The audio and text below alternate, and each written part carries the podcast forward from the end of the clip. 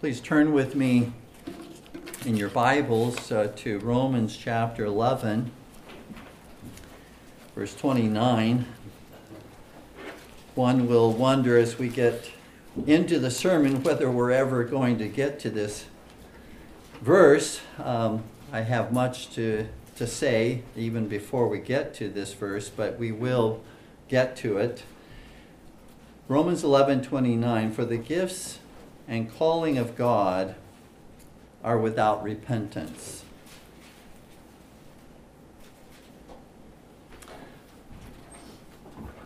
The ongoing bloody war between Israel and various Palestinian groups uh, may involve different issues, various issues. If you talk to one group, you may get more than one issue that really is at the root of these bloody conflicts. But one important issue seems to stand out, and that is who is entitled to the land inhabited by the Israelis and the Palestinians.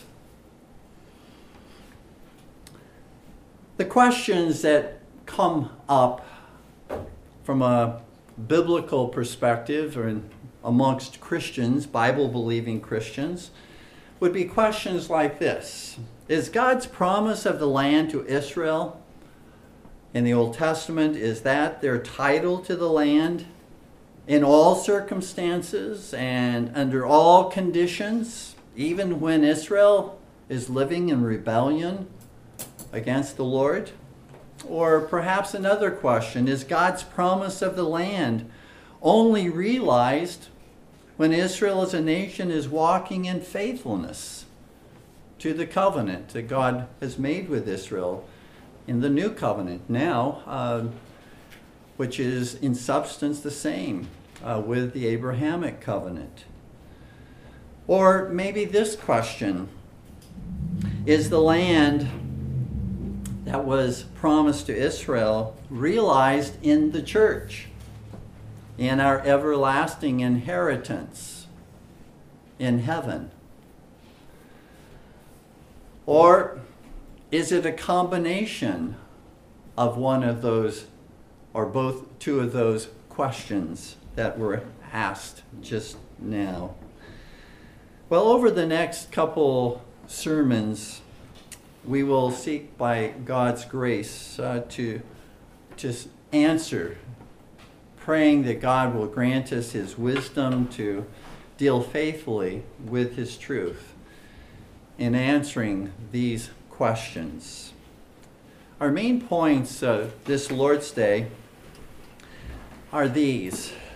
First of all, an historical overview of the land of Israel. And the second main point the gifts and calling of God are without repentance. Romans 11 29. So, first of all, an historical overview of the land of Israel.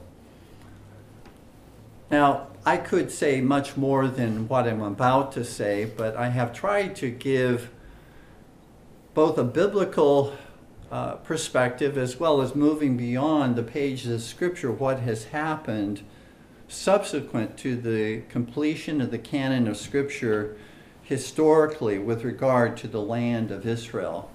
And so this is, again, could be much longer, but maybe you'll consider it to be tedious, hopefully not. But this is uh, my submission to you of an overview of the land of Israel. We begin in the Old Testament, of course, with the land that was given to Abraham as a part of the covenant that God made with Abraham. Previously, it was inhabited by various Canaanite nations. Uh, and even at the time of Abraham, so it was. Abraham was promised the land the covenant God made with him, an everlasting covenant. Uh, we read in Genesis chapter 17, verses 7 through 8. that God would uh, give to Abraham a seed, posterity, and particularly a unique seed, which points to the Lord Jesus Christ, who would bring salvation to all nations. And God promised to be Abraham's God and the God of his seed, his posterity that would come from Abraham. And he also promised to give to Abraham and his posterity uh, the land in which Abraham dwelt as an everlasting possession, God said. In Genesis 15, the Lord tells us that Abraham was without child, and Abraham wondered how this would all come to pass that, that he would be able to inherit um, uh, the land, how he would have uh, such a multitude of descendants.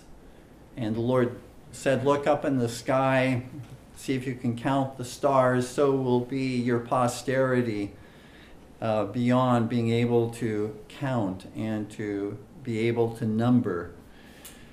And we read in verse 7 that the Lord actually gives the boundaries of the land that he promised to Abraham and to his posterity. And he says, He said unto him, that is, God said unto him, I am the Lord that brought thee out of Ur of the Chaldees to give thee this land to inherit it. And he said, Lord God, whereby shall I know that I shall inherit it? So here's the uh, question, and God, in the next several verses, then gives to Abr- Abram at this time, not yet Abraham, his name has not yet been changed, but gives to Abram at that time uh, a sign, a token that God will keep and fulfill his promise. Uh, he tells Abram to take certain animals and to divide them into parts. Put one uh, part on this side, put another part of the animal on the other side, and to do that with each of the animals uh, that God said for him to take. And the Lord brought upon Abram a, a, deep sleep. And as he slept, again, this was God's token that he was going to keep his promise. Uh, there was darkness, but God appeared in the form of a flame, a torch, that then passed through the midst of those, of those uh, divided animals. Uh, that was a way of making covenant. Uh, the word to make a covenant in the Old Testament literally is to cut a covenant. Cut. It has in view this idea of cutting animals and walking through them and saying, Let this happen to me if I do not keep the covenant that I have made. It was God that walked through, as it were. He didn't take Abraham through. It was God that went through the covenant, uh, through the divided pieces of those animals by himself. Uh, basically, again, sealing, um, giving uh, a seal, uh, confirmation that he would keep his covenant with Abram and with his posterity. As I said, then the Lord goes on to describe the, the land in verse 18 and following. In the same day, the Lord made a covenant with Abram, saying, Unto thy seed have I given this land, from the river of Egypt, that is the Nile, unto the great river, the river Euphrates. The Kenites, the Kenizzites, the Kadmonites, and the Hittites, and the Perizzites, and the Rephaims, and the Amorites, and the Canaanites, and the Girgashites, and the Jebusites. So those were uh, the boundaries of the land that the Lord promised uh, to Abraham and his posterity. We move then from Abram and Abraham uh, to the time of Moses, where the covenant that God made with Abraham is renewed with uh, Moses and with Israel. God calls Israel to be a nation, a holy nation unto Him, separate from all the nations of the world in, uh, in worshiping and following Him. Uh, they were a chosen people. In Deuteronomy chapter 7, verses 6 through 8, the Lord says, For thou art an holy people, or Moses says, Thou art a holy people unto the Lord thy God. The Lord thy God hath chosen thee to be a special people unto himself, above all people that are upon the face of the earth. The Lord did not set his love upon you, nor choose you because you were more in number than any people. For ye were the fewest of all people.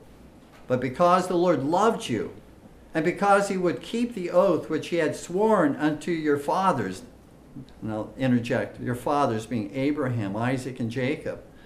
Then he continues, Hath the Lord brought you out with a mighty hand and redeemed you out of the house of bondmen from the hand of Pharaoh, king of Egypt. And at the end of Joshua's life, who was the one who brought Israel into the promised land, into the land that God had promised to give uh, to Abram and his posterity. At the end of Joshua's life, he made it clear to Israel, as had Moses earlier in Leviticus 26 and in Deuteronomy 28, that faith and obedience, faith and obedience to the Lord, would issue forth in God's blessing upon Israel in remaining within the land, in prospering within the land, in peace. But on the other hand, unbelief and rebellion against the Lord and His word would bring God's judgment upon Israel, and they would be removed from the land. Joshua 23, verses 15 through 16, Joshua says, Therefore it shall come to pass that as all good things are come upon you, which the Lord your God promised you, so shall the Lord bring upon you all evil things, until he have destroyed you from off this good land which the Lord your God hath given you. When ye have transgressed the covenant of the Lord your God, which he commanded you, and have gone and served other gods, and bowed yourselves to them. Then shall the anger of the Lord be kindled against you, and ye shall perish quickly, notice, from off the good land which he hath given unto you. In other words, only by faith in the Lord, by repentance, and by renewed love and obedience to the Lord would Israel continue in the land, or even if they fell away and were removed from the land, would they be restored back to the land with God's blessing to dwell there in peace and safety and security in serving the Lord? This is what, again, we find in Leviticus chapter 26, verses 40 through 44. Notice, the Lord says, if they shall confess their iniquity, this is coming after the Lord has already said, due to their rebellion and sin, they've been cast out of the land. He's, he's saying that if they do so, they will be cast out of the land of Israel for the rebellion against him. But now comes what happens if they repent. If they shall confess their iniquity and the iniquity of their fathers with their trespass, which they trespassed against me, that also they have walked contrary unto me, and that I also have walked contrary unto them, and have brought them into the land of their enemies. If then their uncircumcised hearts be humbled, and they then accept of the punishment of their iniquity, then will I remember my covenant with Jacob, and also my covenant with Isaac and also my covenant with Abraham will I remember. And I will remember the land. The land also shall be left of them, and shall enjoy her Sabbaths, while she lieth desolate without them.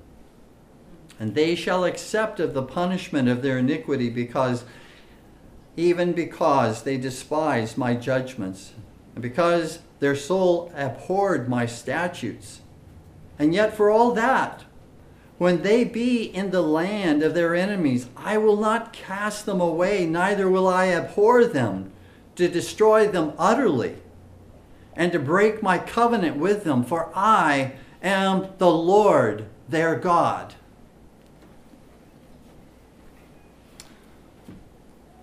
Though the land was given by God to Israel as an everlasting possession in the covenant made with Abraham, living at peace within the land was only going to be enjoyed throughout Israel's history when Israel walked in faith and obedience and loved to the Lord their God and kept his covenant and his commandments. In Jeremiah chapter 18, verses 6 through 10, we read, O house of Israel, cannot I do with you as this potter, saith the Lord?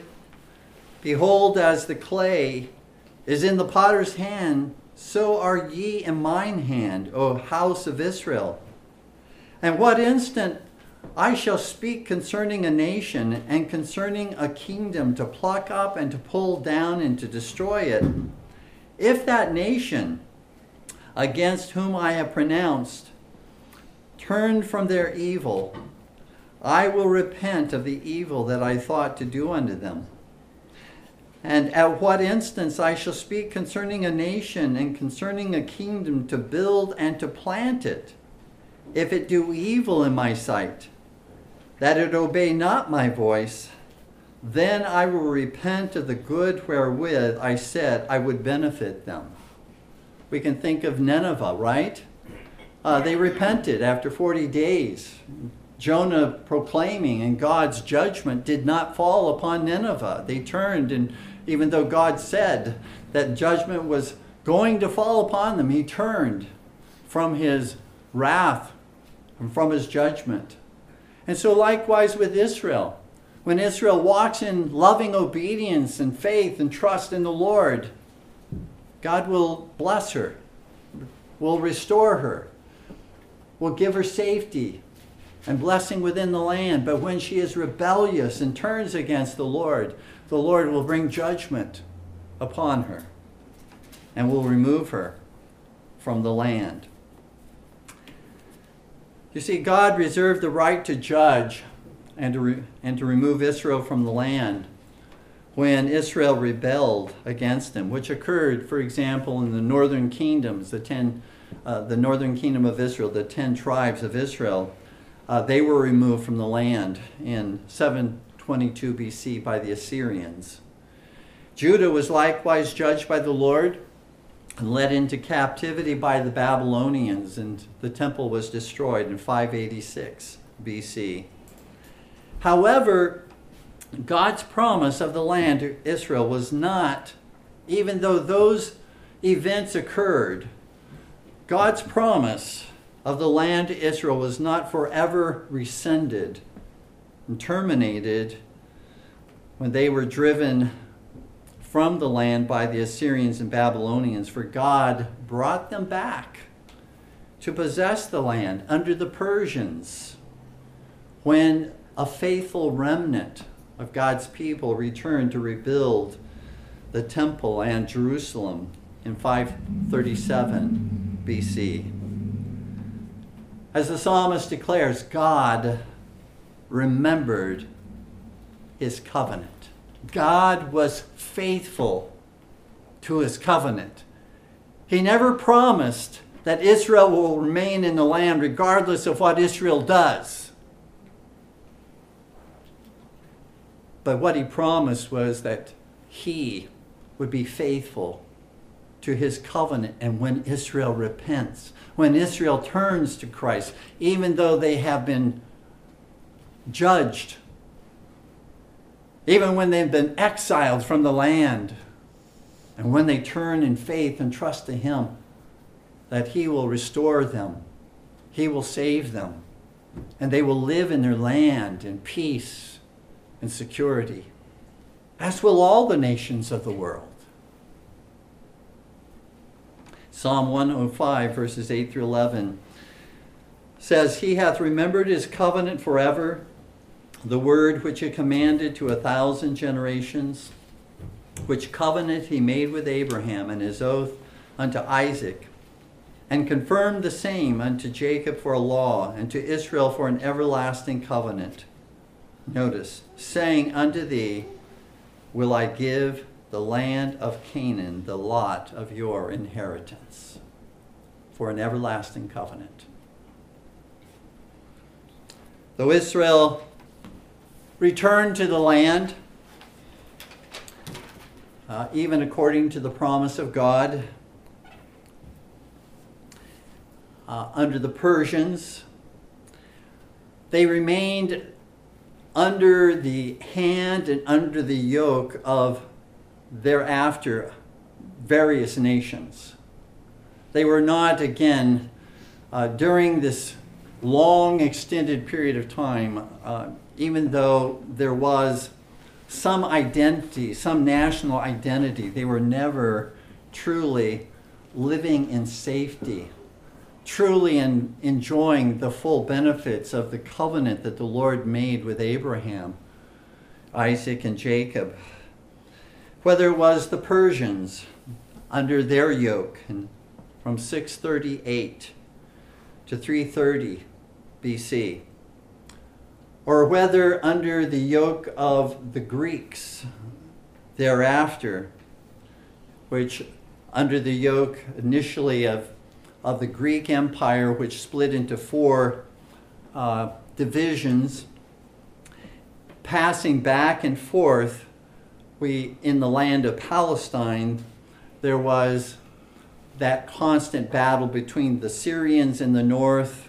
the Egyptians in the south, fighting over who would control Israel uh, in the middle.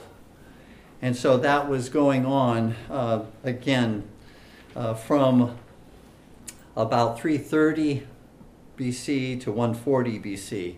However, under the rule of the Maccabees, there was a, a revival, there was a, a significant reformation in turning unto the Lord. And the Lord granted them a national autonomy and identity, wherein, again, these various nations did not have authority uh, over uh, Israel from about 140 to 63 BC. Then the Roman and Byzantine empires ruled over Israel, the land of Israel, from about 63 BC to 600 AD. That encompasses the time of Christ, obviously, as well, the apostles, uh, the entire New Testament period of time is basically under the rule. Though, again, there's a Sanhedrin, though there is um, uh, some voice that Israel has uh, to some degree, they are under the yoke of Rome. They are not living in peace. There, there are yet conflicts uh, with the Romans, even um, riots uh, that occur. Uh, the Jews, as Josephus indicates, uh, with the Romans and various, at various times. Under Ro- Roman rule, uh, we've noted this, I think, in a past sermon under Roman rule, Israel revolted several times and sought its independence from Rome, but each time was crushed uh, with devastating results in massive slaughter of Israelis uh, and a scattering uh, of the Jews throughout the world, so that there, there after all of these revolts, uh, there were very few uh, Jews left in the land at all. The first revolt uh, occurred between 66 and 73 AD. That was when the temple was destroyed in 70 AD. The second revolt of, for independence uh, was 115 to 117. The third revolt was 132 to 135. At, after that revolt, Israel re- was renamed um, Palestine by the Romans. A fourth revolt occurred in 351 to 352. Uh, all Jews uh, were eventually, again, this happened several times, but all Jews were once again expelled from Jerusalem by Roman Emperor uh, Heraclius in 629. The new religion of uh, Islam conquered the land then of, of Israel, renamed Palestine, in, 16, in 640 in 640. The land uh, uh, that we call Israel uh, passed back and forth from one uh, Muslim caliphate to another over the next 400 years until the Islamic Turks conquered Palestine in 1073. I, I think you, hopefully, you are seeing again that uh, and we'll continue in just a moment, but the reason I'm going through the history is to show that Israel has not, in uh, God's people, uh, even Jews, um, the posterity of uh, Abraham, have not occupied the land of Israel for so much of the history of that land. Uh, they have been subjugated, they've been driven out of the land, and by this time, uh, the Islamic uh, invasion of this part of, of the world, uh, there, there are very few um, Jews uh, in the land. The Crusades then uh, occurred from about 1095 uh, to 1291, were sponsored by the papacy in order to gain control of the Holy Land from um, Muslims and to make the Holy Land a Christian province. Control of the Holy Land passed back and forth, back and forth from the Crusaders to the Islamic Turks and to other Islamic factions uh, during this period of time. Uh, by the end of the by the time of the end of the Crusades, very few Jewish families lived again in the land it is noted uh, by historians uh, as few as a thousand poor Jewish families lived in the whole land of Palestine at that time.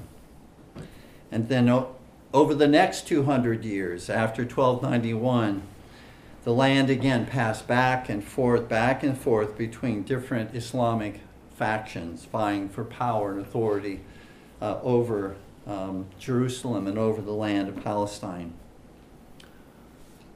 The Islamic uh, Ottoman Empire gained control over the Islamic world and over the Byzantine Empire and took control of the Holy Land in 1516.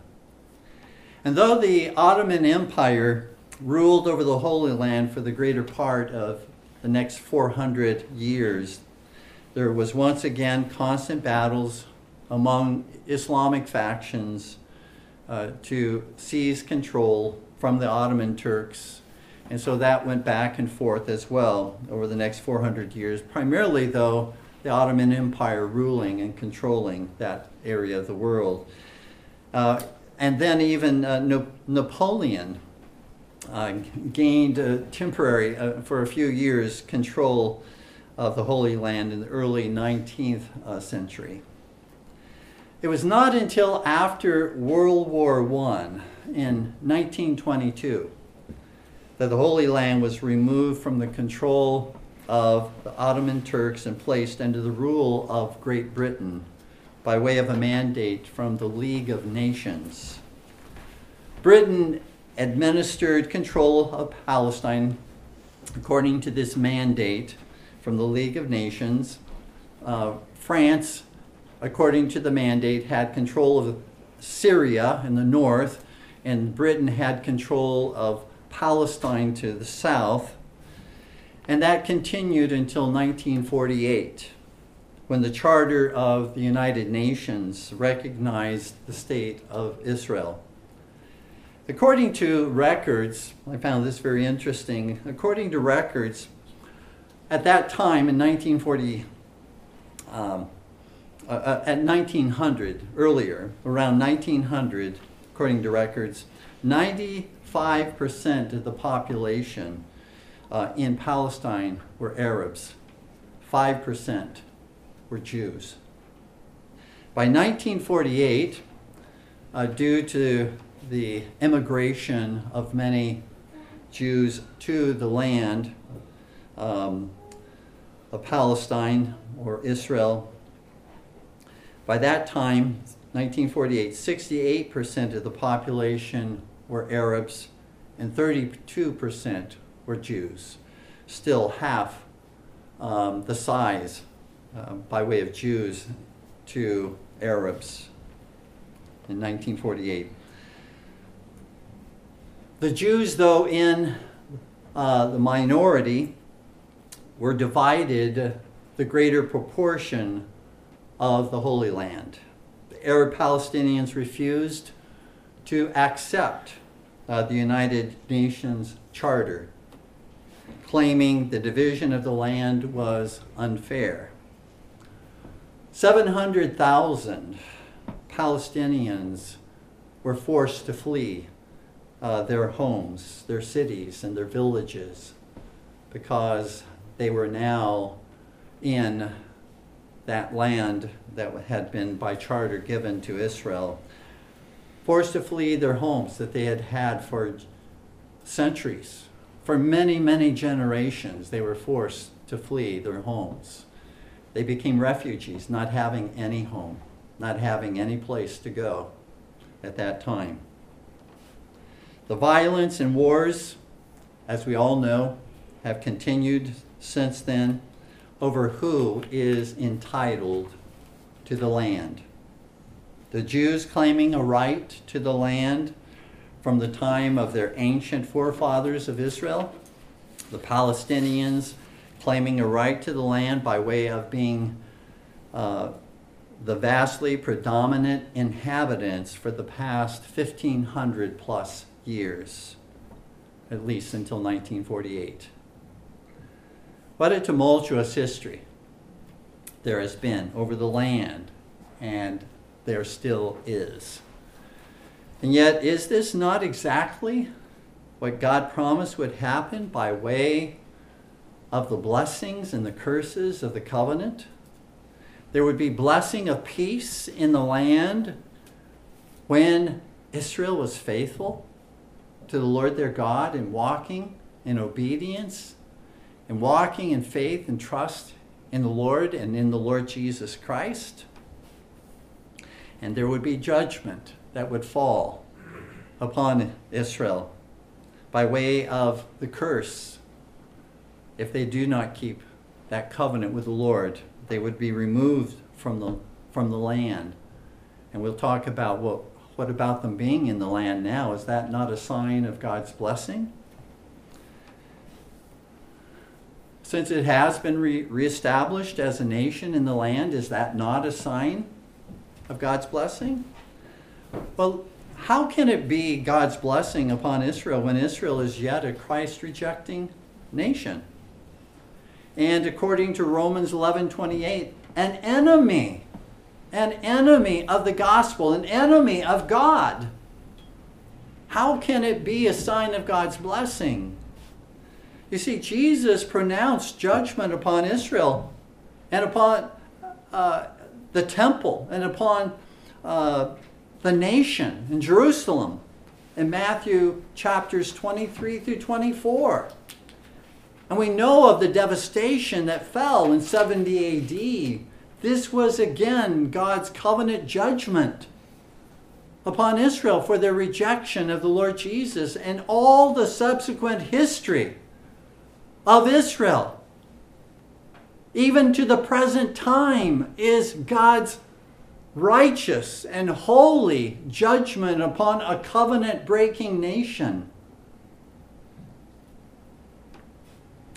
I ask, what has changed with Israel now that Israel is in the land with regard to Israel's faith and trust in the Lord Jesus Christ? Nothing has changed now that Israel is in the land. It is still the same nation that as a nation despises and hates the Lord Jesus Christ.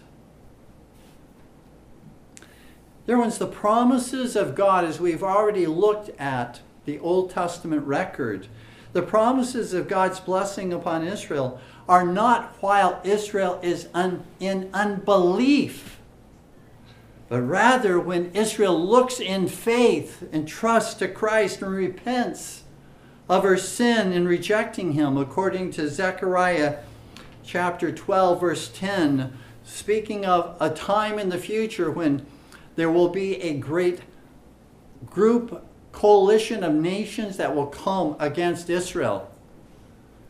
And God will rescue and will save Israel when this happens.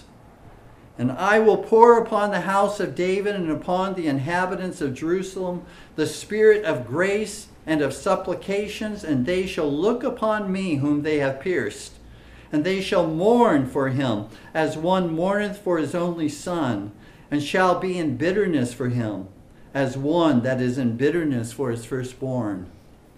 Then and only then will Israel enjoy the blessings of the covenant, the blessings of the Abrahamic covenant, the blessings of the new covenant, which is in substance the same with the Abrahamic covenant.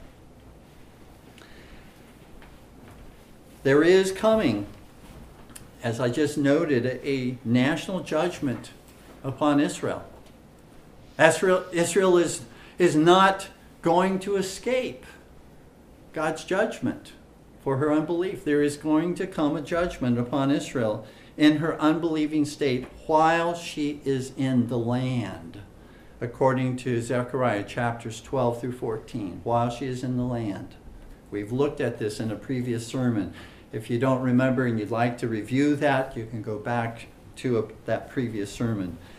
And so God's judgment is still upon Israel, even though she is in the land. The blessing of God is not simply being in the land. The blessing of God is being in the land in faith, in love, in obedience, to Jesus Christ. Then she will have safety. Then she will have prosperity. Then she will be free from danger from other nations. She will dwell safely in the land. She doesn't dwell safely in the land now. That's because she is under God's judgment. We're very familiar, I think, with this passage, but notice what it has to do with the land. Second Chronicles 7:14 If my people which are called by my name shall humble themselves and pray and seek my face and turn from their wicked ways then then will I hear from heaven and will forgive their sin and will heal their land and will heal their land And that's what is promised in Zechariah 14:11. When Israel turns unto the Lord Jesus Christ, then we find, and men shall dwell in it in Jerusalem, and there shall be no more utter destruction, but Jerusalem shall be safely inhabited. Then, the present nation of Israel in the land, therefore, is not God's covenant blessing upon Israel, but is awaiting God's covenant judgment. And then from that judgment, she will cry out to the Lord, and God will save her, will forgive her, and all Israel shall be saved. The second main point, and this will go a little more quickly. The gifts and calling of God are without repentance in Romans 11 29.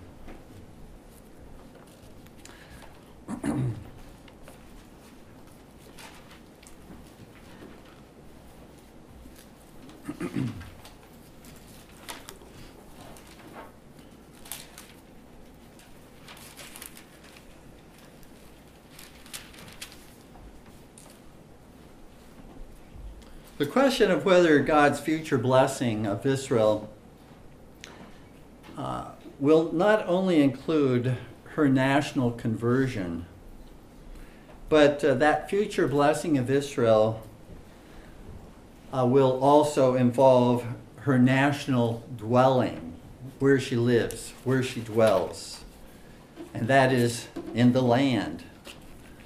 That's not, again, uh, a, this question of Israel receiving this blessing from God and, and the land, being restored, converted to the Lord Jesus, brought into the church of Jesus Christ, and being restored to the land in safety uh, and in worship of, of the one true living God and of the Lord Jesus Christ. Uh, there is controversy amongst Bible believing Christians over this issue. Uh, it's not, uh, again, all Bible believing Christians that believe that Israel will be restored to the land, as that being part of the, the promise that God has made. As we'll note, Lord willing, in the next sermon, there are those who uh, view the promises made to Israel in the Old Testament as realized in the church and in uh, that heavenly uh, promised land. And so, again, I don't want to uh, have you assume that this is the only interpretation. There are very fine, sound uh, biblical teachers, past and present, that do not necessarily agree that Israel will be restored to the land. But we will, as I said, uh, uh, address that. So, this issue, I do not believe, is a test of one's orthodoxy. I believe that we can uh, disagree over this particular issue. It's certainly not an issue that is settled in our um, in the Westminster Confession of Faith and the catechisms, though it speaks of the calling of the Jews, of their conversion. It doesn't say what happens to them, whether with regard to the land.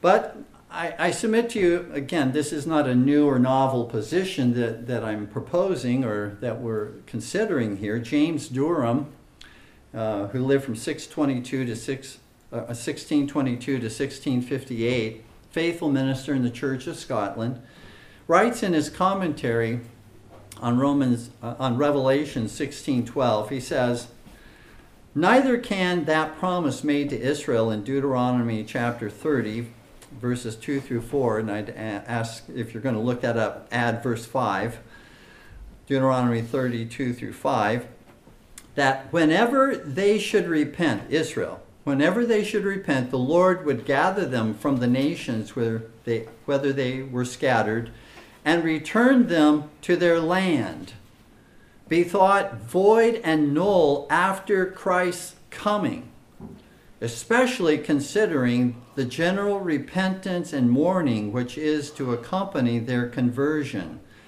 Therefore, it would seem by that promise they may expect their own land, it being a part of God's engagement to the natural seed of Abraham. Now, someone may say, well, where is the land? We've, we've considered in a number of sermons, Romans chapter 11. Where is the word land used in Romans 11? Or where in the New Testament is the word land used with regard to that which the Lord will restore to Israel when Israel repents?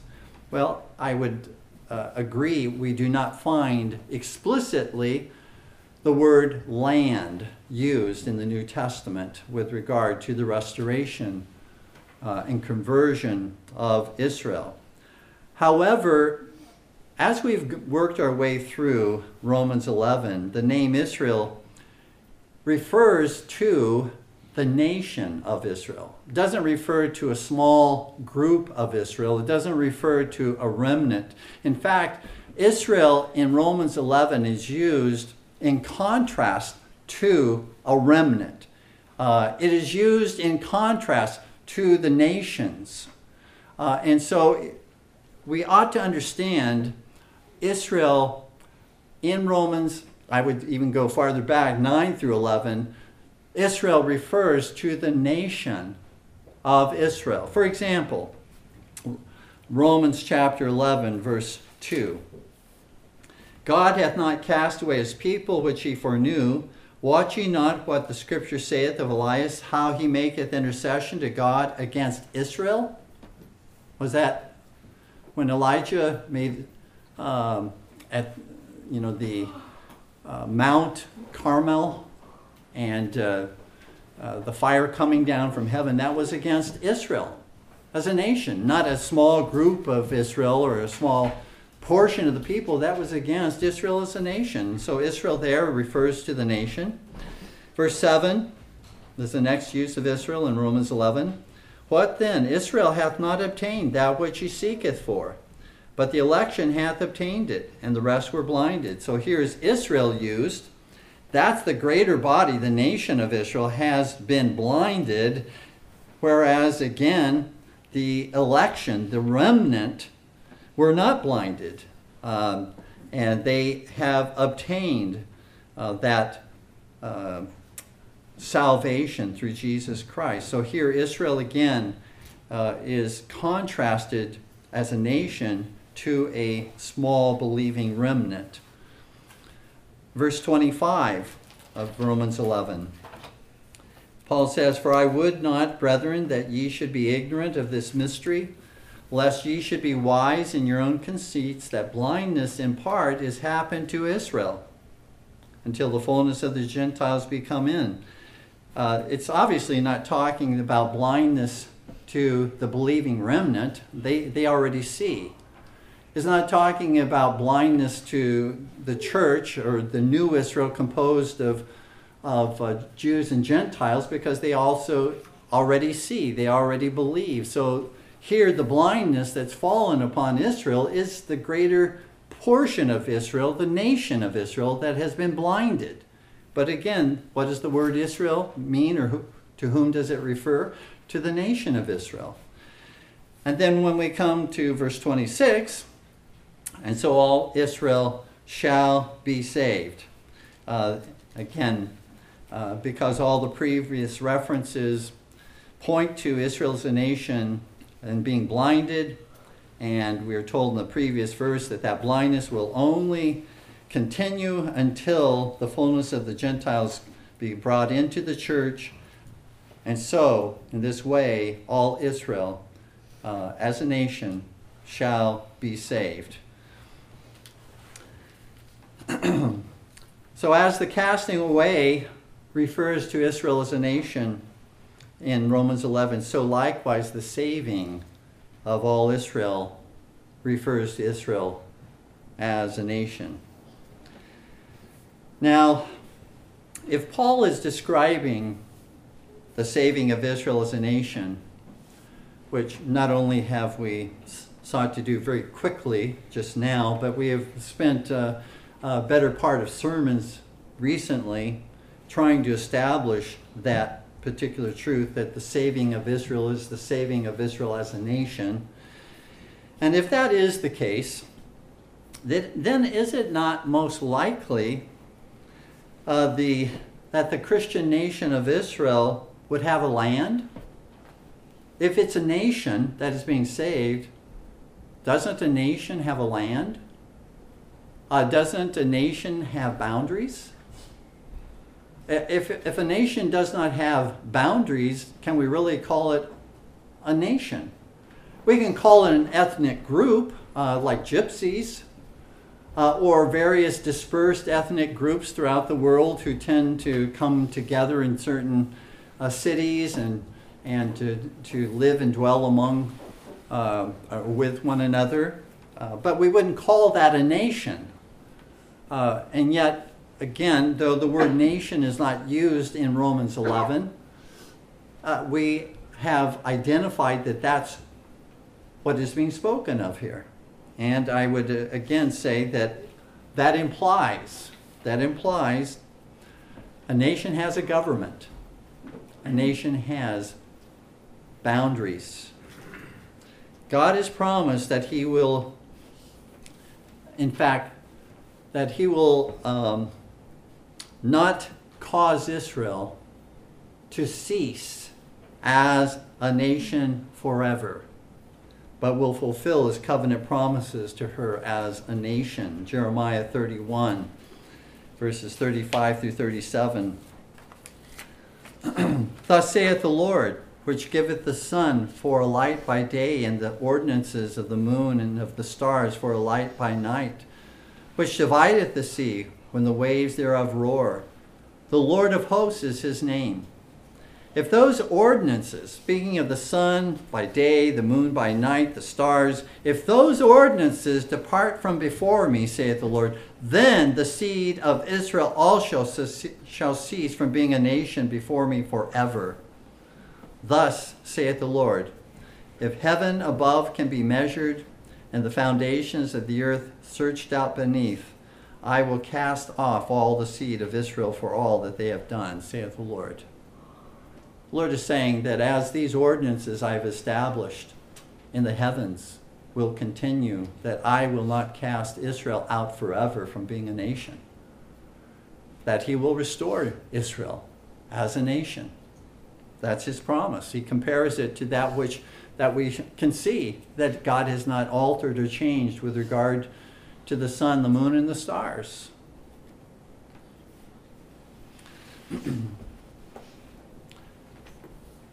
Though Israel as a nation in the land certainly has vanished as we've looked at her history, uh, we have seen that Israel has vanished from the land for a greater part of its history by way of God's judgment. Nevertheless, nevertheless, she has not perpetually, forever ceased as a nation. For God has promised she will not forever cease as a nation. And if she will not forever cease as a nation, then she must have a government. And she must have boundaries as well. If Israel did not possess the land at all times in the Old Testament, let alone in the New Testament period, as we have seen, how is it an everlasting possession according to the covenant made to Abraham? Well, God can make a promise that covenantally the land has been given to Israel, and he will fulfill his promise. Even if he brings judgment for her disobedience, even if he drives her out of the land, even if he brings enemies against her until she repents. That doesn't mean that the, the covenant that was made with Abraham by the Lord will fail to be realized that, again,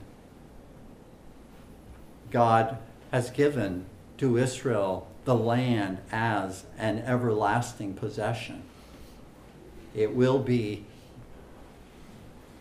restored to her in peace, in salvation, yet.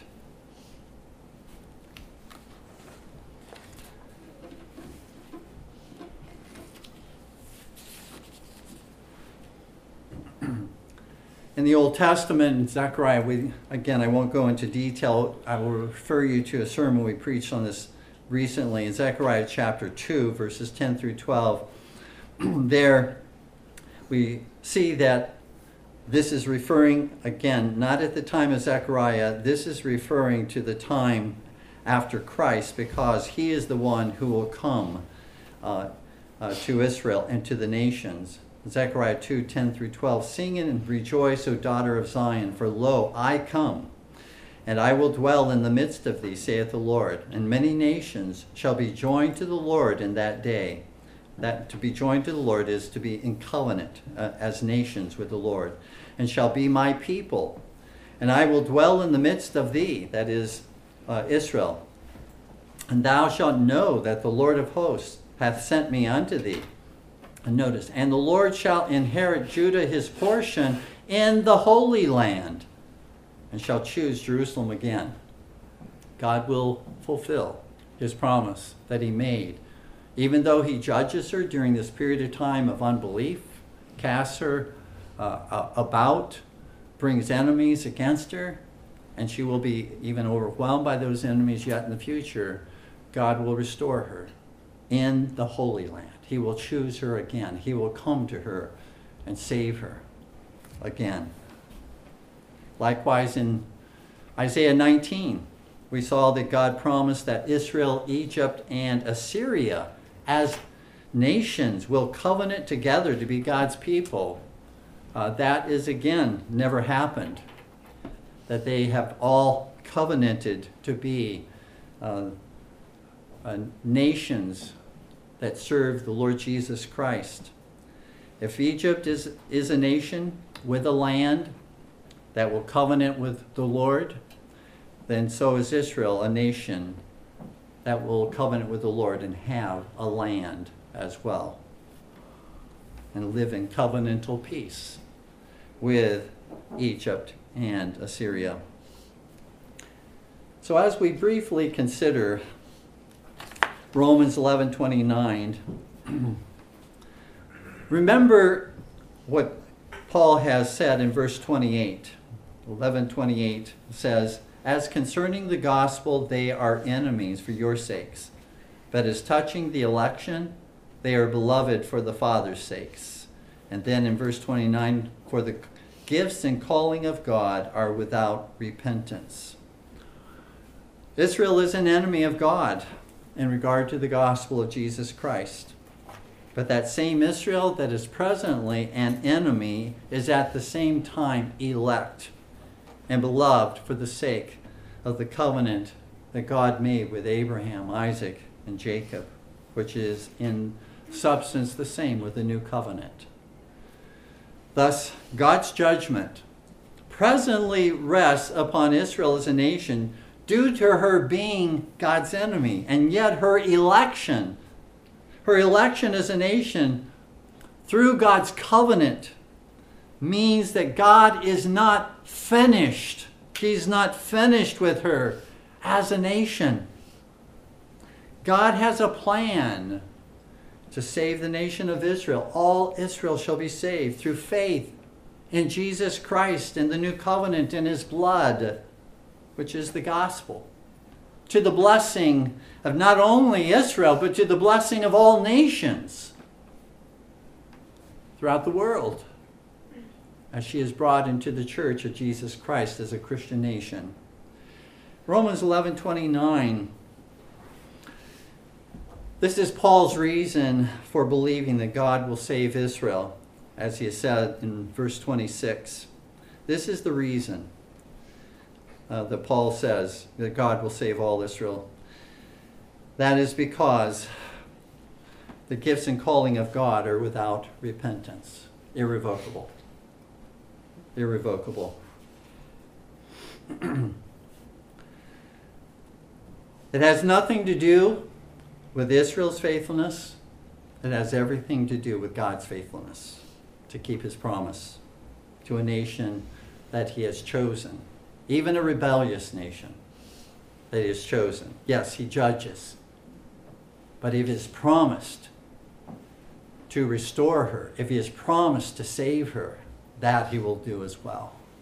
If he has promised a land to her in conjunction with her serving the Lord in faithfulness, that he will do as well. The calling of God speaks of Israel's election as a chosen nation in Isaiah 45 4 says, Israel, mine elect. In Deuteronomy chapter 7, verses 7 through 8, A, the Lord did not set his love upon you, nor choose you, because you were more in number than any people, for ye were the fewest of all people, but because the Lord loved you, and because he would keep the oath which he had sworn unto your fathers. You see, that's irrevocable. The fact that he chose them. Paul says it's without repentance. He can't unchoose them. He can't, having elected them to be a, uh, his people, a nation that he will save. He can't unelect or non elect them. They are elect, chosen to salvation as a people, as a nation. Likewise, the gifts are irrevocable. The gifts to Israel include the promises made to her in the covenant God made with Abraham and the, and the fathers. And so the promises, which include the land as an everlasting possession, include that God would be their God and, and that they would be his people, include a seed that would come from, from uh, Abraham, a seed that would bring salvation uh, throughout the world, the Lord Jesus. Those promises are irrevocable, are without repentance. Those are the gifts that Paul's uh, at least partially, if not more gifts, but at least those that were made to Abraham in Genesis 17, verses 7 through 8. Spiritual blessings, yes, but even a land as their inheritance. And I would just submit to you, we ought to assume the continuity of this promise from the Old Testament into the New Testament unless God clearly abrogates the promise and makes it clear. I, the land doesn't any longer pertain to Israel. And again, those who look for this specific promise of the land in the New Testament, I would say, where did God abrogate it? Where did God abrogate and terminate that? Can one show where it says the land has been taken away so that God will not fulfill that promise to Israel in the future. So Paul says that the calling of Israel by God and the gifts graciously bestowed upon Israel by God, both gospel blessings as well as the blessing of the land, these are all without repentance, irrevocable.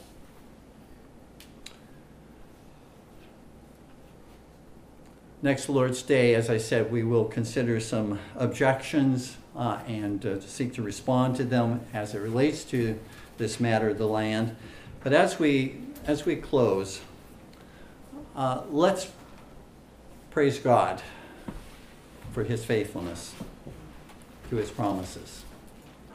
Let us give thanks that God is faithful to His covenant, to His promises. We are unfaithful. Israel is unfaithful.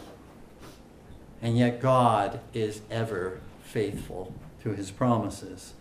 2 Corinthians 1:20 For all the promises of God in him that is in Christ are yea and amen in him unto the glory of God by us.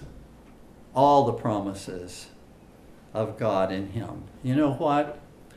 Paul says in Galatians 3 that the covenant made with Abraham was a co- covenant confirmed in Christ. He doesn't say that certain aspects of the covenant made to Abraham were confirmed in Christ, but he speaks of the covenant made with Abraham as confirmed in Christ. It is, therefore, dear ones, a Christian covenant. Israel will inherit the land when Israel becomes a Christian nation, not before. She will inherit the land with God's blessing when she is brought into the church of the Lord Jesus Christ, not before.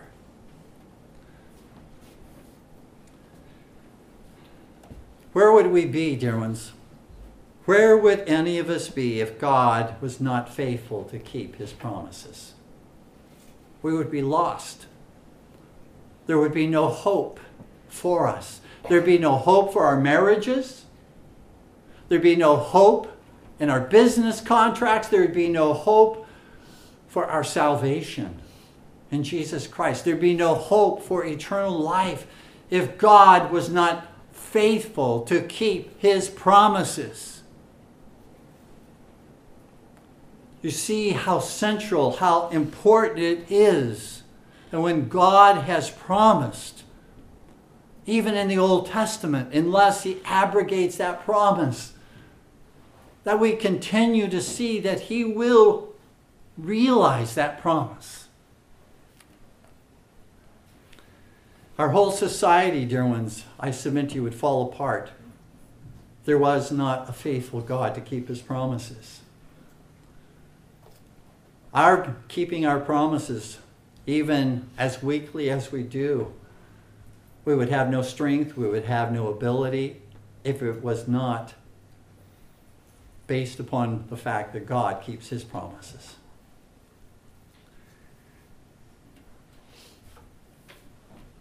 All hope, whatever you're going through presently in your life, personally, work, marriage, family, whatever the church is going through, whatever the nations are going through, dear ones, everything depends upon hope in the Lord and His faithfulness. And His faithfulness. Take away that faithfulness of God, and there is no hope. There's only despair. There is only hopelessness. There's only condemnation. Dear ones, there is our hope. There's our hope in God who is faithful. 1 Corinthians 10:13, I leave this with you. There hath no temptation taken you but such as is common to man. We always look at our temptations, our trials as being absolutely unique whatever we're going through. Afflictions, illnesses, uh, work, uh, relationships, whatever it may be. No one's ever suffered like we've suffered in our particular situation. God says different through Paul. There is no temptation taking you but such as is common to man. But God is faithful, who will not suffer you to be tempted above that ye are able, but will with the temptation also make a way to escape that ye may be able to bear it. The way that he makes to escape doesn't mean that we necessarily avoid the trial. The way of escape means that he carries us most often through that trial. He upholds us and he strengthens us through that trial. But the only hope that we have that we will make it to the other side of that stormy lake and we'll land safely at the other side is that God is faithful. Turn to Him. Let His faithfulness be your strength every day. Write it upon your mind, your heart, upon your hands, upon your doorposts. God is faithful. That's our only hope. Amen. Please stand with me in prayer.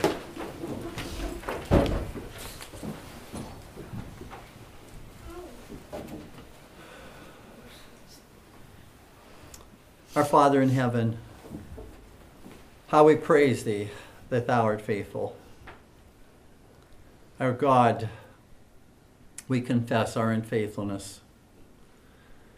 We confess, Lord, our weakness, how we so often give up or want to give up because it gets hard, it gets difficult, but Thou art faithful. Thou dost never give up.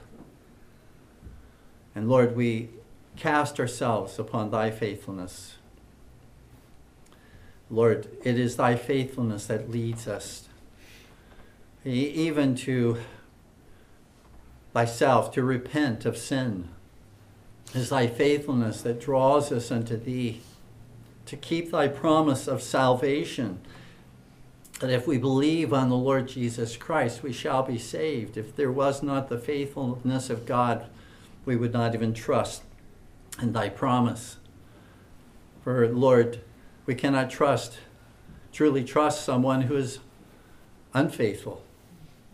But we can only trust, Lord, ultimately with divine faith, thou who art ever faithful.